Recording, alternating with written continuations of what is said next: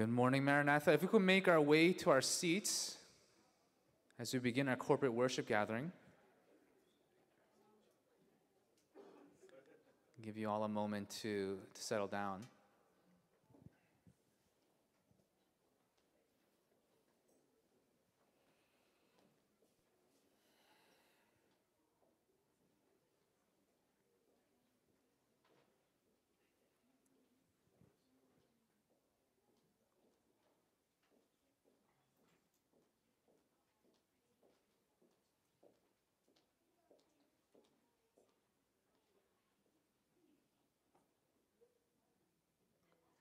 All right. Good morning, everyone, and Merry Christmas. For those who do not know me, my name is Eric, and I serve as one of the pastors here. I'd like to welcome all of you as we gather to worship the Lord. Today marks the fourth week of Advent, and the theme is peace. And this morning, as the Lord calls us to worship, let's remember that the Son of God, who took on flesh 2,000 years ago, came to bring peace to sinners like you and me. Sinners who are separated from God, sinners who are far off with no hope. Let's remember that Jesus himself is our peace, and it's through him and only through him that we have access in one spirit to our Father in heaven. And with this in mind, I invite you all to stand with me, if you are able, and join me in reading Psalm 29. You could follow along. Ascribe to the Lord, O heavenly beings, ascribe to the Lord glory and strength. Ascribe to the Lord the glory due his name. Worship the Lord in the splendor of holiness. The voice of the Lord is over the waters. The God of glory thunders. The Lord over many waters. The voice of the Lord is powerful. The voice of the Lord is full of majesty. The voice of the Lord breaks the cedars. The Lord breaks the cedars of Lebanon. He makes Lebanon to skip like a calf, and Sirion like a young wild ox.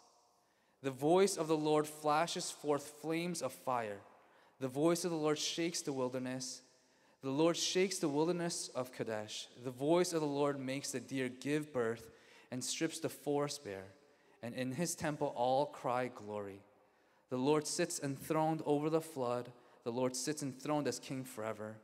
May the Lord give strength to his people.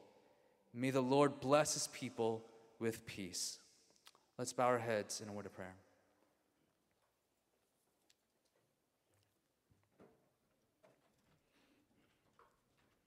Father, we pray this morning that you would stir up your power, that you would be present with us this morning in great strength because we are greatly hindered by our sins. We ask, Lord, that your abundant grace and mercy would come quickly to help us. And that this salvation, this gracious salvation that we have in your Son, that it would become the seedbed for a life of joy and gratitude. Father, we ask all of this through Jesus Christ our Lord, to whom, with you and the Holy Spirit, be all honor and glory now and forevermore. In Jesus' name we pray. Amen.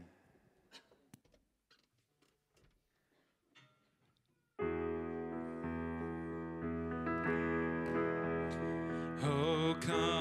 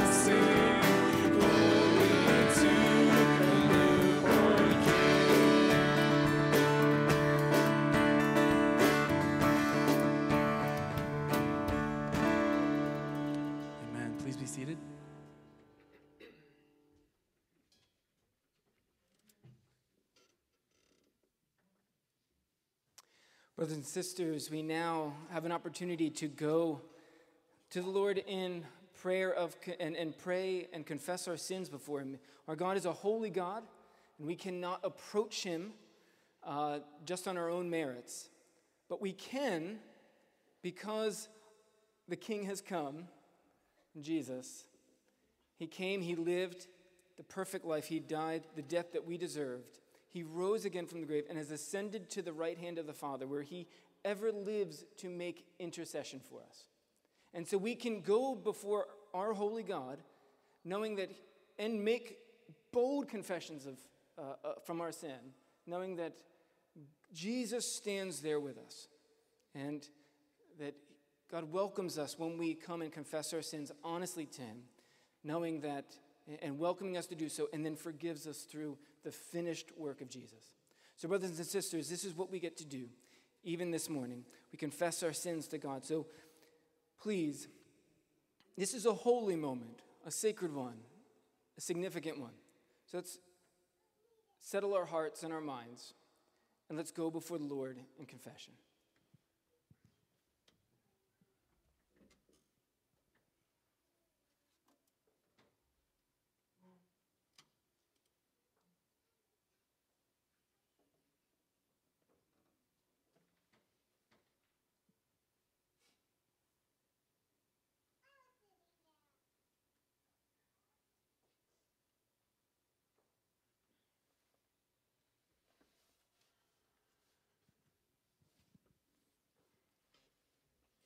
Holy Lord, in this time of Advent, we confess that we're often distracted by the season's busyness. Even in the hustle just to arrive here this morning, many of us are distracted. We're distracted by the stresses of our commitments, the work, family, holiday parties, Christmas parties, vacations that they steal our mind away from our attention towards you. We're even distracted by putting our own traditions ahead, ahead of the true meaning of Christmas, of waiting and longing for you, rejoicing in you. And we confess that we're coming unraveled, pulled apart at every angle, because we've chosen our own ways, forgetting the common good, the the universal good, your true good. We're in need of a way back from the messes we make for ourselves because we too often have rejected your ways to true peace, to true wholeness, true love. We're lost, and we need Christ to come quickly. So come, Lord Jesus, forgive us and restore us. Come, Lord Jesus, guide us and deliver us. Come, Lord Jesus, and teach us and renew us. In this season of Advent, we are reminded that, that of this season of waiting, O oh God. Teach us to wait well for you in hope and in faithfulness and even in joy, we pray. It's in Christ's name that we do so. Amen. God, our kind and loving Savior, has stepped in and saved us. God gave us a good bath, and we came out of it as new people, washed inside and out by the Holy Spirit. Our Savior Jesus poured out new life so generously that we may take hold of it. God's gift has restored our relationship with God and given us back our lives. And there's more life to come. That is the hope when we trust in Christ for the forgiveness of our sins. And if you hold fast to Christ, please be assured that God hears your prayer and, and is pleased to forgive us of all unrighteousness and cleanse us. Brothers and sisters, as we have made confession but also have heard the assurance of God, now we get to, to come to scriptures and read it hopeful and longing to hear from God. And so, if you have a Bible, I'd invite you to turn to Psalm 132. Psalm 132. We'll read it together. And if you're able, let's stand and uh, you can follow along as I read, but please stand for the, for the reading of God's word. It's a psalm, song of ascent. Remember, O Lord, in David's favor, all the hardships he endured, how he swore to the Lord and vowed to the mighty one of Jacob. I will not enter my house or get into my bed. I will not give sleep to my eyes or slumber to my eyelids until I find a place for the Lord, a dwelling place for the mighty one of Jacob. Behold, we heard it, heard of it in Ephrath- Ephrathah. We found it in the fields of Jaar. Let us go to his dwelling place. Let us worship at his footstool. Arise, O Lord, and go to your testing place, you in the ark of your might. Let your priests be clothed with righteousness, and let your saints shout for joy. For the sake of your servant David, do not turn away the face of your anointed one. The Lord swore to David a sure oath from which we will not turn back. One of the sons of your body I will set on your throne. If your sons keep my covenant and my testimonies that I shall teach them, their sons also, uh, their sons also forever shall sit on your throne. For the Lord has chosen Zion, He has desired it for His dwelling place. This is my resting place forever. Here I will dwell, for I have desired it. I will abundantly bless her provisions. I will satisfy her poor with bread. Her priests I will clothe with salvation, and her saints will shout for joy. There I will make a horn to sprout for David. I have prepared a lamp for my anointed. His enemies I will clothe with shame, but on him his crown will shine. This is God's word.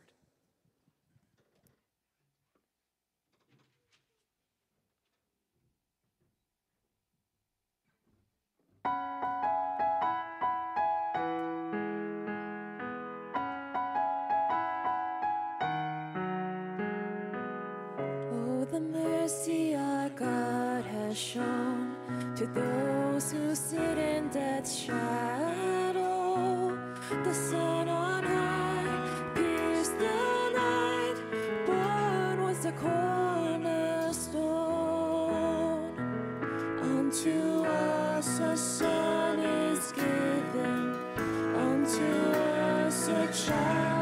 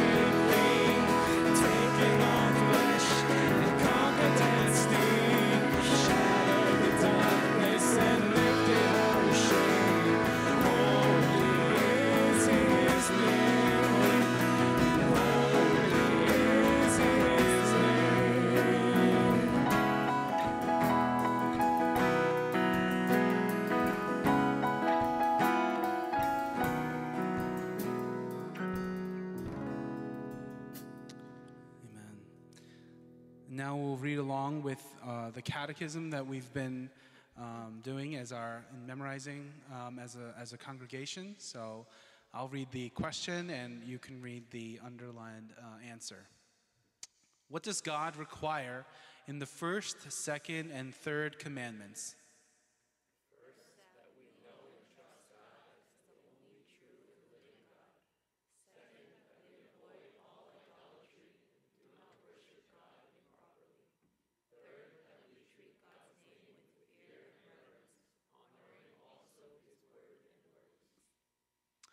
What does God require in the fourth and fifth commandments?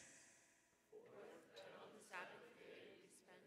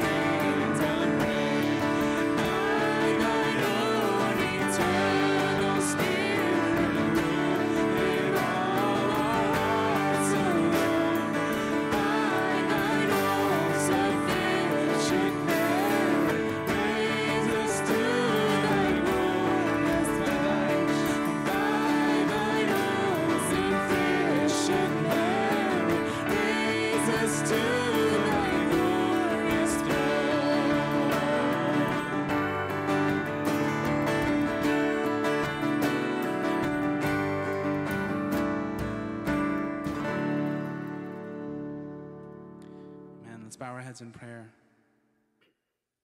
Our Lord Jesus, we worship you this Christmas season.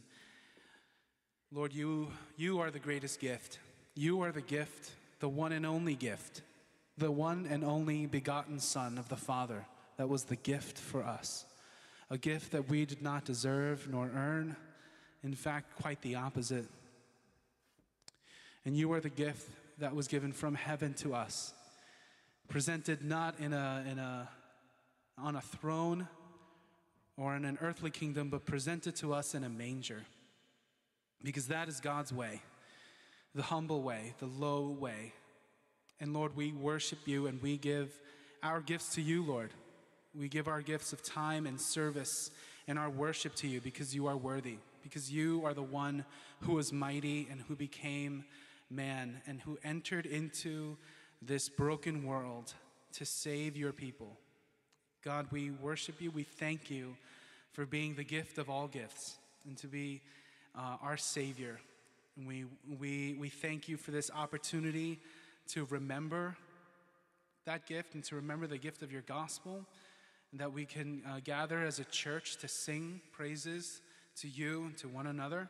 And we pray that you would edify us and fill us uh, with your spirit, and you would edify us with your word through your servant Michael Malanga today. And thank you, Lord, that we are just gathered here as, as family members. We pray for those who could not be here as well, that you would watch over them and their health and, and their time away. In Jesus' name we pray. Amen. As you're seated, say Merry Christmas to one another with a smile and say hello. Merry Christmas. Merry Christmas. Merry Christmas indeed. M kids, you are dismissed. And if parents, if you, could help the volunteers out, if your children need to go to the bathroom, please take them to the bathroom. And I would also like to note that the hospitality team, they ask, this is after service, if you're, you be present, parents be present with your children when getting food. I will remind you once again later.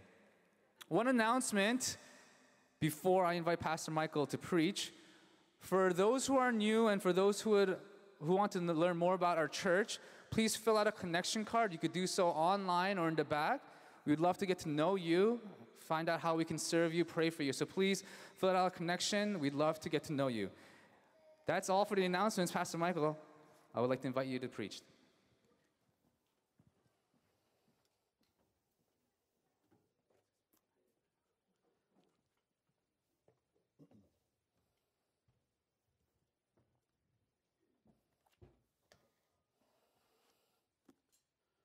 Well, Merry Christmas once again. Yep, there we go. There we are. It's good to see everyone. Let's let's pray.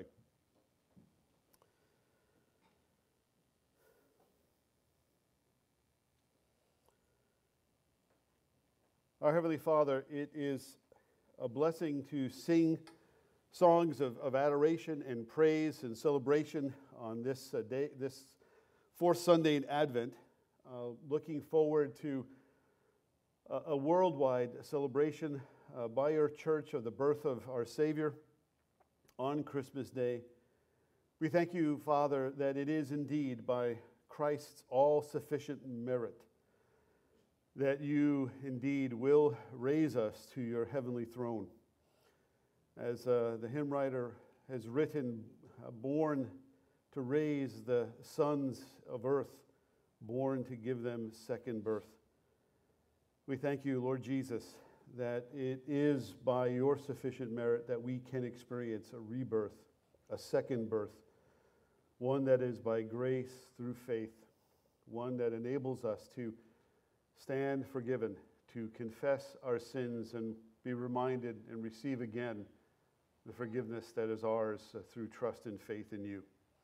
We pray for uh, our community, Lord God, as churches this day will be celebrating this fourth Sunday at Advent, as they will be gathering for Christmas Eve services and be celebrating the birth of your Son. May the gospel go forth, Father, from churches in our community that celebrate the, the truth of your word and proclaim boldly uh, the grace that is found in Christ. We pray for our nation, Lord God, at a time when it seems there are many things that are going in the, the wrong direction. we ask, O oh Lord God, that you would help us to be salt and light, to encourage our neighbors, to remember, O oh Lord, that what we can do and where we can ma- make the most impact is locally. It's with our friends and our families. There are things, Lord God, that are beyond our control. But on a local level, Lord God, we can share the gospel. We can be salt and light. We can encourage family and friends. We can pray. We can show forth uh, the love of Christ. we do continue to pray, Lord God, that you would bless the ministry of Maranatha and that we, O oh Lord, would uh, deepen uh, in a desire to grow in the grace and knowledge of Christ, that we as a church would be filled with your Spirit and empowered by Him to be living testimonies to the grace and the glory of God. Bless now, Father, the preaching of your word, for we ask in Jesus' name and for his sake. Amen. On this fourth Sunday in Advent, we're going to look at the story of Christ's birth as recorded in the Gospel of Matthew. So in Matthew 1, verses 18 through 23, uh, the former tax collector turned disciple and apostle writes this Now the birth of Jesus Christ took place in this way. When his mother Mary had been betrothed to Joseph before they came together, she was found to be with child from the Holy Spirit. And her husband Joseph, being a just man and unwilling to put her to shame, resolved to divorce her quietly. But as he considered these things, behold, an angel of the Lord appeared to him in a dream, saying, Joseph, son of David, do not fear to take Mary as your wife for that which is conceived in her is from the Holy Spirit. She will bear a son, and you shall call his name Jesus, for he will save his people from their sins. Now, all this took place to fulfill what the Lord had spoken by the prophet Behold, the virgin shall conceive and bear a son, and they shall call his name Emmanuel, which means God with us. How did you come to name your children? When, uh, when our first child was born, our, our son Matthew, we named him Matthew because, well, I'll be honest, it flowed nicely with Malenga. Uh, we also like the name. And then we also found out later on that Matthew means gift of God. When it came to naming our daughter, who was a surprise being born a girl because Malenga's only had boys at this time, um, we named her Elizabeth.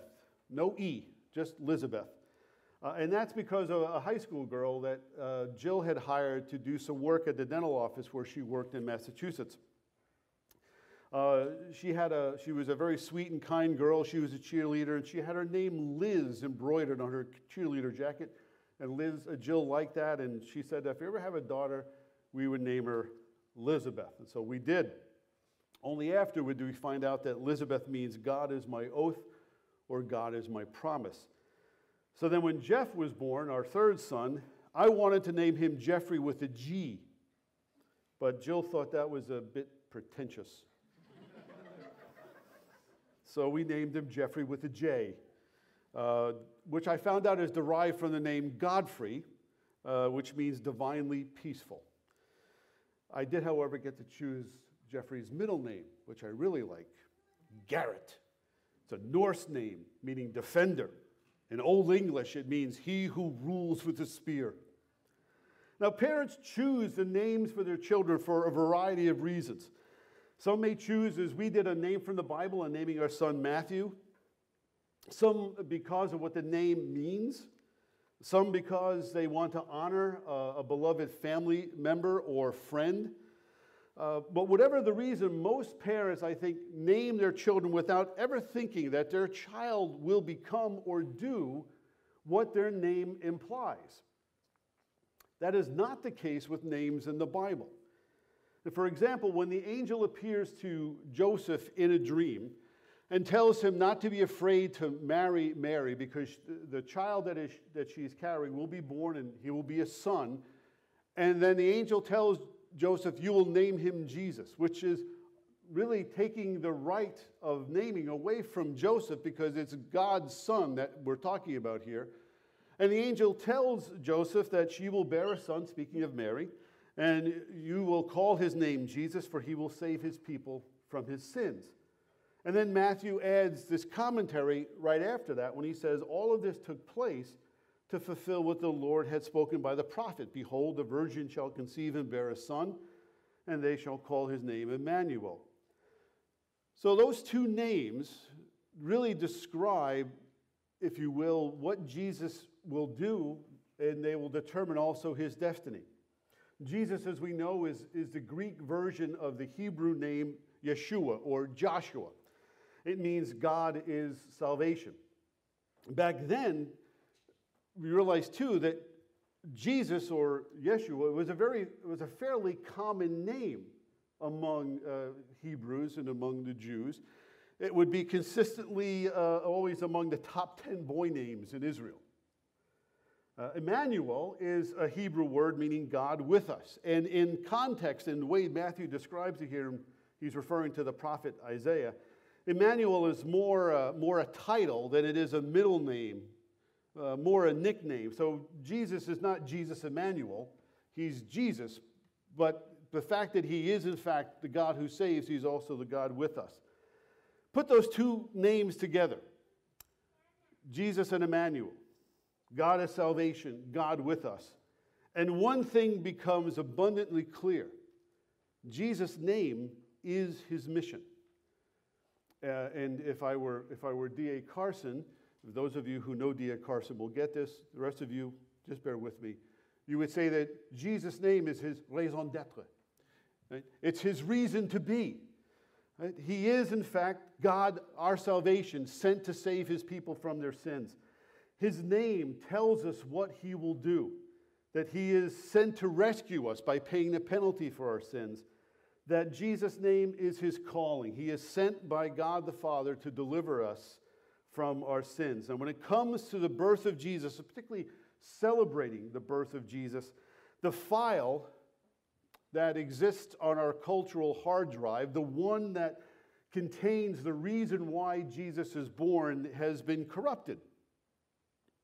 Who wants to sing, after all, about Jesus saving us from our sins when it's much more fun to sing, All I Want for Christmas is You? Right? Why ponder the theology of God and sinners reconciled when chestnuts roasting on an open fire and Jack Frost nipping at your nose just makes you feel warm and cozy all over? I'm no Scrooge, mind you, when it comes to those kinds of songs particularly the songs that our culture sings at this time of year. It's just the fact that most of the songs, if not all the songs that our culture sings at this time of year, are woefully off message and they are woefully off key. That's likely due to the fact that the songs that they sing, the ones that really matter, the ones that the Bible teaches us to sing, are always or most of the time played in the minor key because they describe why Jesus has come because his name is his mission. He has come to deliver us from our sins. As the angel told Mary, she will bear a son, and you will call his name Jesus, and he shall save his people from their sins. And that's what we're going to focus on for the rest of the sermon. That, that description of Jesus' mission. Because if the big idea that emerges from this text is that Jesus' name is his mission, his mission is described in that statement He shall save his people from their sins. So let's just break that sentence down, uh, you know, a couple of words at a time. So he will save. But to understand the reason why Jesus is born, we have to go back to the book of Genesis, the first book of the Bible. There in Genesis 2, we read that God formed Adam from the dust of the ground, and then he breathed into Adam, and the man became, the Bible says, a living soul. In that moment, when God breathes into Adam, that moment establishes a unique relationship between God and the creature that he has now formed out, out of the dust of the ground with his hands and breathed his spirit into. This relationship was broken when Adam disobeyed God and ate from the tree of the knowledge of good and evil. That sin that Adam committed severed the relationship, it severed the fellowship with God that he had enjoyed up until that moment. Jesus is born, he comes to restore and to repair that breach, to put that relationship back together. He comes, does Jesus, to establish a new covenant, a, new relationship with God. Now, you read that account in Genesis, Genesis 2 and then Genesis 3, where they eat from the tree of the knowledge of good and evil. And, and it's only natural to wonder look, if everything God made, he declared to be good, then why did God forbid and not allow Adam and Eve to eat from the tree of the knowledge of good and evil? Oh, the, the Puritan Thomas Boston gives us an excellent answer as to why God prohibited Adam and Eve from eating from the tree of the knowledge of good and evil. And Boston writes this The forbidden fruit in this paradise of Eden was a gracious provision to protect Adam from falling. God made man Lord of the world. But Adam needed to know by a particular visible sign that God had sovereign dominion over all. It was for man's safety and an act of infinite wisdom and grace to keep him from one single tree as a visible testimony that he must yield all to his Creator, so that while he saw himself as Lord of creation, he might not forget that he was still God's subject. Adam forgot that he was God's subject. And when he forgot, he sinned. And as a result, both he and Eve are banished from the Garden of Eden. If you want to update it and sort of use a, a modern metaphor, you could say that sin cut off their Wi Fi signal. They lost their cell connection. No bars. All contact with God from their end was lost. And we have been on a desperate search for something to restore and replace that connection ever since. We try to replace it with work, we try to replace it with money, we try to replace it with sex, we try to replace it with the pursuit of happiness, doing whatever we want. You read about this in Ecclesiastes. He describes this pursuit of trying to find something that will fill this void. We tried it with drugs, we tried with power anything. And yet, none of these things, none of these things in the end works. None of them repairs that connection. None of them restores that relationship. And that's the bad news. That's what sin does. The good news is Jesus was born to restore that connection with God. And from the moment that God banishes Adam and Eve from the Garden of Eden, he began searching for people who would worship him in spirit and in truth. And so he searched for Abel. And then he would then he searched for Enoch. Then he searched for Noah. Then he searched for Abraham. He searched for Joseph. He searched for Moses. He searched for David, whom he described as a man after his own heart. He searched for Solomon, to whom he gave wisdom and permission to build the, the glorious first temple. The story of the Bible, in other words, is, is the story of one long, continual search by God for men and women who will worship Him in spirit and in truth. And in the Old Testament, God carries on this search in a, in a, in a sense, in an impersonal way through angels and through the, uh, the, the pre incarnate appearance of Christ as the angel of the Lord. But in the New Testament, God ultimately decides that the best way for him to undertake this search is to enter our time, enter our space, enter our world, bearing our flesh, with our blood coursing through his veins. That in a biological sense, Mary is his mother, but in the, in a larger spiritual sense, God is his father. And so he comes to us, does God, in the person of Jesus Christ. He becomes man so that he could find men and women who will worship God the Father in spirit and truth. He is, if you will, the very embodiment, the very enfleshment of the Good Shepherd, coming not only to seek and to save that which is lost, but then when he finds us, to lay down his life for us, only to take it up again, so that we who lay down our life for him trust in his promise that he will raise us up with him so that we experience life now and have the assurance of promise of life beyond this life when we close our eyes and breathe our last here so that the last thing we see on earth maybe loved ones gathered around us, but the first thing we see when we open our eyes in paradise is the face of our Savior. Let's go back to Genesis for a moment. The Bible says that by faith we understand that the universe was created by the Word of God. God said, Let there be, and it was so. You go through Genesis 1. Every star and galaxy, every planet and moon, every mountain and valley, every river and stream, every lake and ocean, every atom and molecule, right down to the smallest particle in the universe, to the largest in the universe. Everything, every living creature that walks, crawls, swims, and flies, everything created by the spoken word of God, except one. There is one being, there is one creature whom God did not speak into existence, and that is Adam, man. The Bible describes it as God, if you will, stooping down and just like that, with that ominous noise, right? Scooping, scooping up earth and forming it. And then having formed it, breathes into it. Ponder that for a moment. God created everything in the universe by speaking it into existence, except us.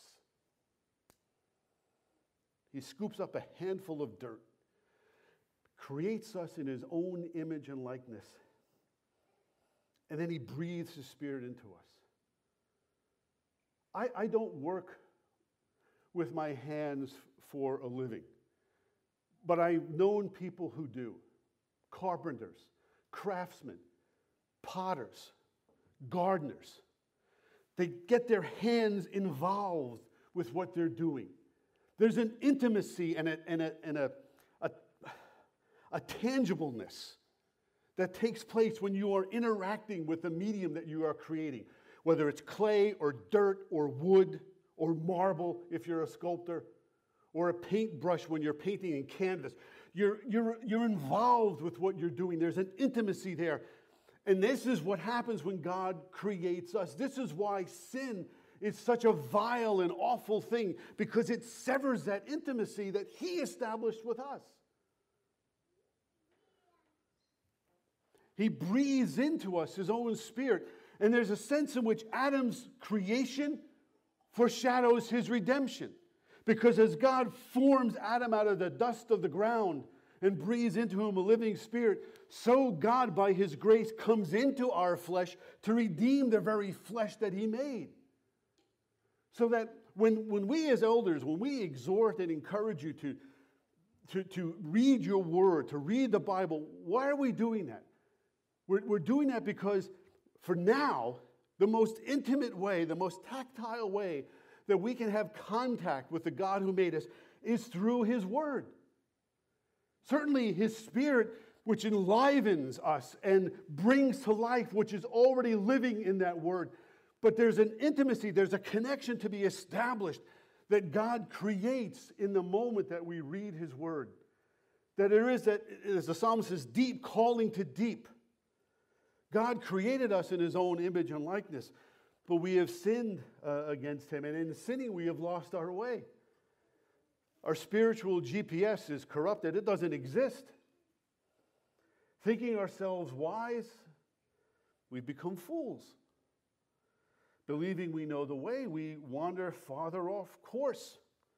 We imagine ourselves to be free when in fact we are enslaved by our pride, our greed, our lust, and the desire for power and control, TikTok and Instagram fame. We keep taking the blue pill and wonder why things keep getting worse and don't change. Why, why do we search for significance? why are we so driven to find a, a purpose for our life? Why do we hunger and thirst for something that is more permanent than the cotton candy promises offered us by this world. It's because you and I are created in the image and likeness of God. And that, that breath of His Spirit has been bent by sin. Why are we restless? Because we don't find our rest until we find our rest in God. Augustine had it right. Our soul is restless, O God, until it finds its rest in Thee. That's why Jesus is born. He comes to give us that rest. He comes to reconnect us with that intimate relationship and fellowship that God established long ago when he, breathed, when he formed Adam out of the ground and breathed into him so that he became a living soul. Because there is more to us than flesh and blood. There is that spirit element that God has introduced into us by the fact that he has breathed into us. It's what Peter would talk about in terms of being born again and having become partakers of the divine nature by God's grace. And here's something else that's wonderful about Jesus that he takes this everyday name, Jesus, which is a common name at the time, and he transforms it by the very definition of that name into something extraordinary. He takes a common name and he makes it holy forever. He is the Jesus. He is the Yeshua. He is the God is salvation. He is the Savior. But he does more than just take a name and transform it. He takes ordinary, common people, people from whom God raised up from the dust. He takes earth people and he makes them holy people. He sets us apart to serve him, to honor him, to worship him, to declare his praises to those who have not yet had their eyes open and their heart rent with the great news that God has indeed made a way to be good again, to be holy again, to be right again. Jesus' name is his mission. He will save, and he will save his people from their sins. And sometimes we read the Bible and we, we can look at certain words, we can read certain sentences and phrases, and we can miss them because they're so familiar to us. So, for example, when the angel tells Joseph, Mary will bear a son, and you shall call his name Jesus, for he will save his people from their sins, we miss it. Did you catch it? Mary will bear a son, and you shall call his name Jesus, for he will save his people from their sins. The angel doesn't say Jesus will save Israel. It doesn't say that Jesus will save Judah. It doesn't say that Jesus will save only Jews. The angel says Jesus will save his people from their sins. Begs the question who are his people?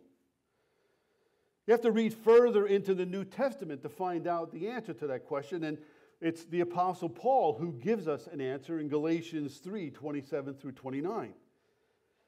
There he writes, for as he's writing to these Galatians who are non Jews, they're Gentiles. And he tells them, For as many of you as were baptized into Christ have put on Christ. There is neither Jew or, nor Greek, nor there is neither slave nor free, there is neither uh, male nor female. You are all one in Christ Jesus. And if you are Christ, here's the, here's the thing. If you're a Christ, he says, then you are Abraham's offspring, heirs according to the promise. Abraham's heirs, Abraham's offspring, not by virtue of physical descent or bloodline, but in the same way that Abraham was justified before God, it is by faith. It is by faith in what Christ has done and continues to do by virtue of his Spirit in redeeming people and saving them from their sins. His people, in other words, is everyone who has made a profession of faith in Christ. His people is everyone who is baptized into Jesus, everyone who was born again by grace through faith. His people is everyone who believes that Jesus is the way, the truth, and the life. His people is everyone who put their trust in Christ as Savior and worships Him as Lord. His people is everyone whom Jesus ransomed for God from every tribe and language, people and nation, Jews and Greeks, slave and free, male and female, young and old, child and adult. But that's rather general. In 1 Corinthians 6, Paul gets very specific as to the kind of people that are now his people by faith. A very specific list is found for us in 1 Corinthians 6 9 through 11. These Corinthians, these Greeks, these Gentiles who thought they had it all because they had been born again and they had the Spirit and their spiritual pride had gotten the better of them. Paul, in giving them this list, takes them down many notches in order to remind them that the ground is level at the foot of the cross. He says, Do you not know that the unrighteous will not inherit the kingdom of God? Do not be deceived. Neither the sexually immoral, nor idolaters, nor adulterers, nor men who practice homosexuality, nor thieves, nor the greedy, nor drunkards, nor revilers, nor swindlers will inherit the kingdom of God. And such were some of you. But you were washed, you were sanctified, you were justified in the name of the Lord Jesus Christ by the Spirit of God. And such were some of us. Every Advent is an opportunity to experience the grace of God in Christ Jesus. The Word become flesh, full of grace and truth. It's an opportunity to remind ourselves and to be reminded, and such were some of us. The past tense is critical here because we have been washed, we have been sanctified, we have been justified in the name of the Lord Jesus Christ and by the Spirit of God. And if you have not, this is an opportunity to be washed, to be sanctified, to be justified in the name of Christ. An opportunity to share the good news and to invite others into that marvelous relationship. To understand that Jesus saves his people from their sins. We don't like talking about sins at Christmas time. That's for next year. That's Lent. That's Easter. That's the Good Friday. And yet, Jesus' name is his mission. It's described for us at the very start here in Matthew that he came to save us from our sins by experiencing the full spectrum of our humanity. We've sung about it. He felt pain, he felt isolation and loneliness and grief, which is unimaginable to us because Remember, before he inhabits our flesh, he is God of the universe.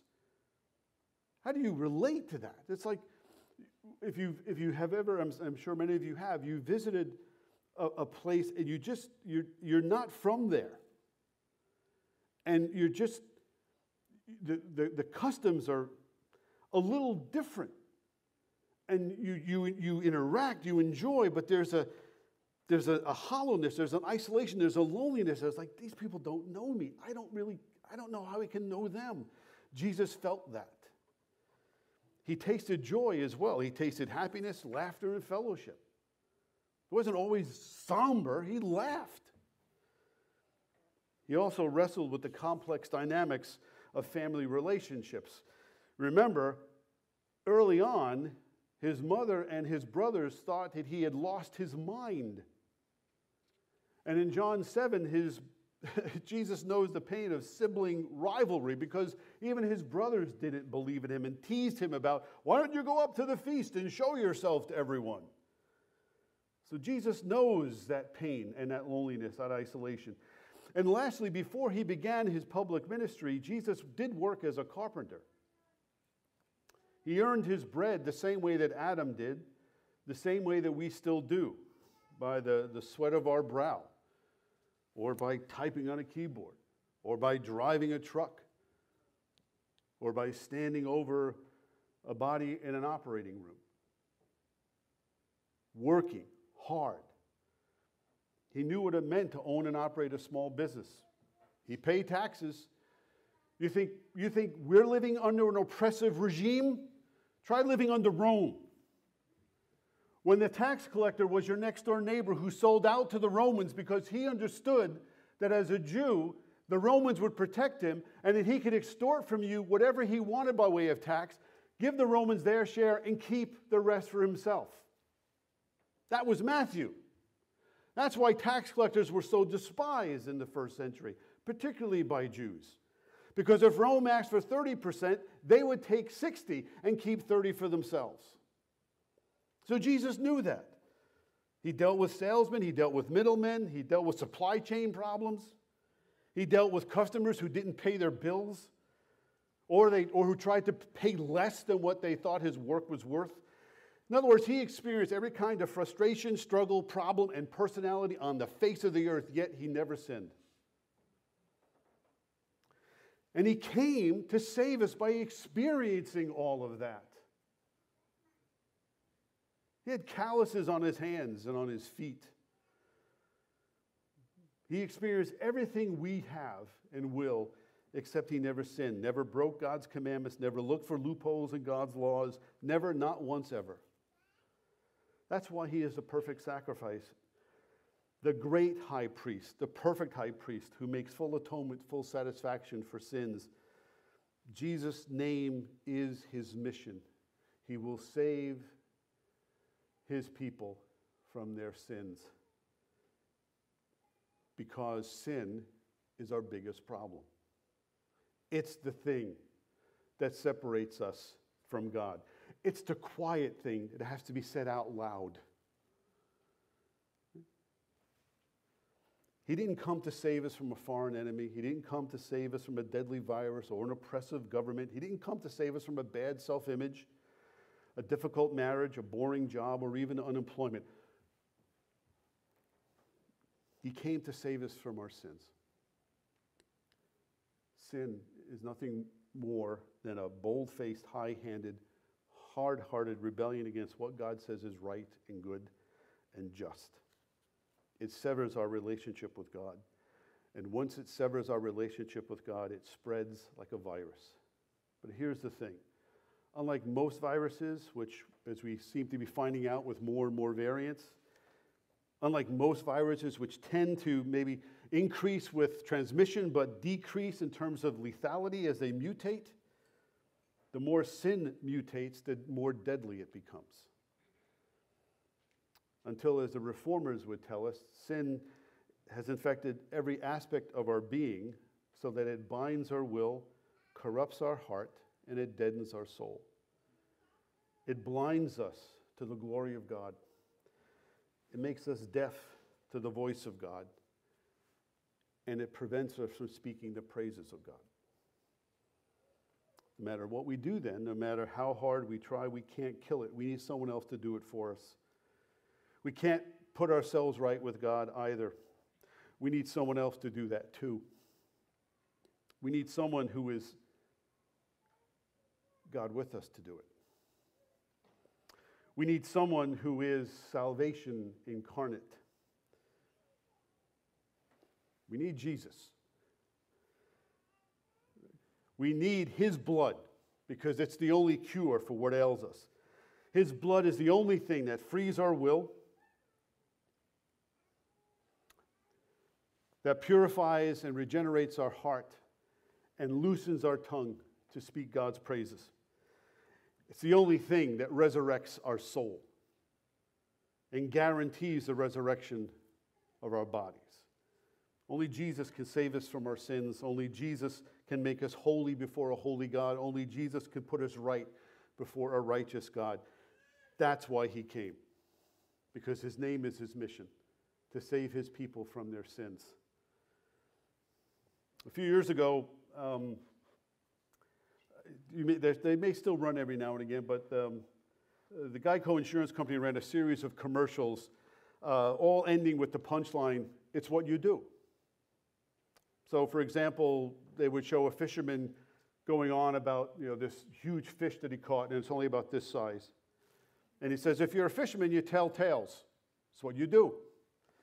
If you're Peter Pan, you don't grow old. It's what you do. My favorite is uh, two favorites. Is one is a guy running in the desert. He falls into some quicksand, and there's a cat watching him sink. And he says, "Go get help! Go get help! Run, boy!"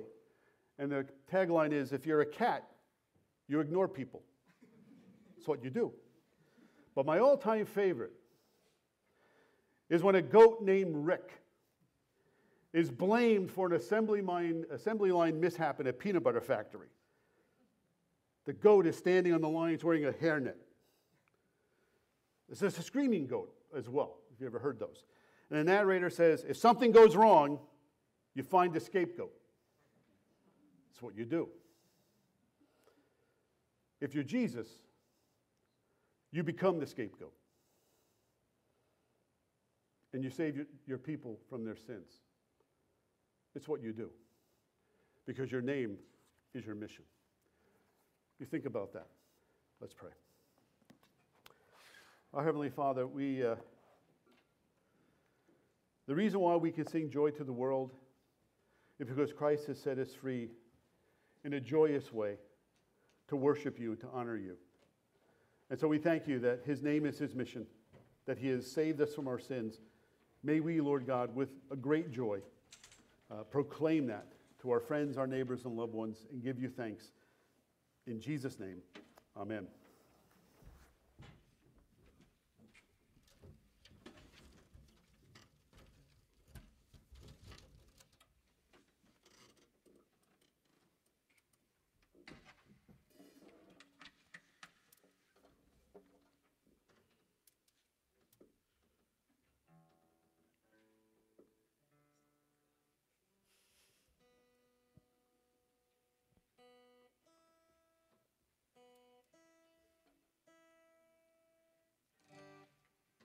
Sorry about that. Uh, let's all rise and sing a song together.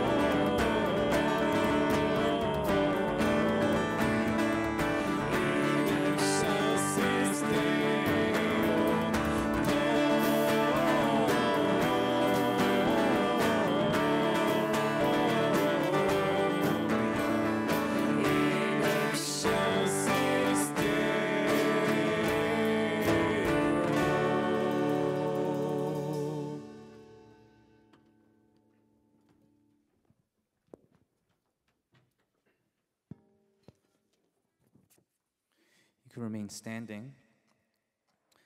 Church, I would like to remind us that we do have an opportunity to respond to God's gracious work in our lives by giving. And you can do so in person in the back or online.